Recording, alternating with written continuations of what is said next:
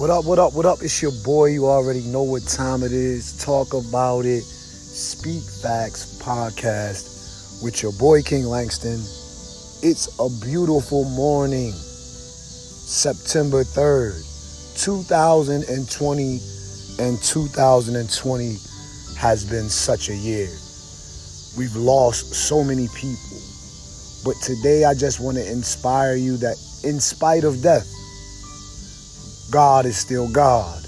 And God will still move in your life in miraculous ways. Don't lose hope and don't lose faith because things may have seemed to get hard because life may seems to be against you right now. I just want to encourage you to know in spite of all the tragedy, you still will triumph. I want you to listen to that one more time. In spite of all the tragedy, you still will triumph. God is still God. And you must know that there's a calling on your life. That's why you're still here. Take advantage of the calling.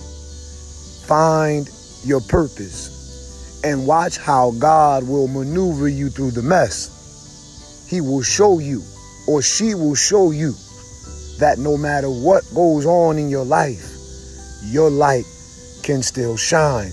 No matter what darkness you may sit in at the moment, your light still will shine.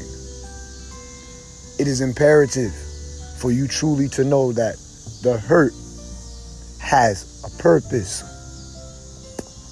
And when you push towards that purpose, when you keep your eyes focused on the prize.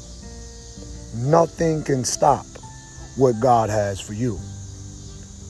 Truth be told, we all go through some things. Truth be told, we all probably could be diagnosed with a mental health disorder. Just some of us stand a lot stronger on those 10 toes and those two feet.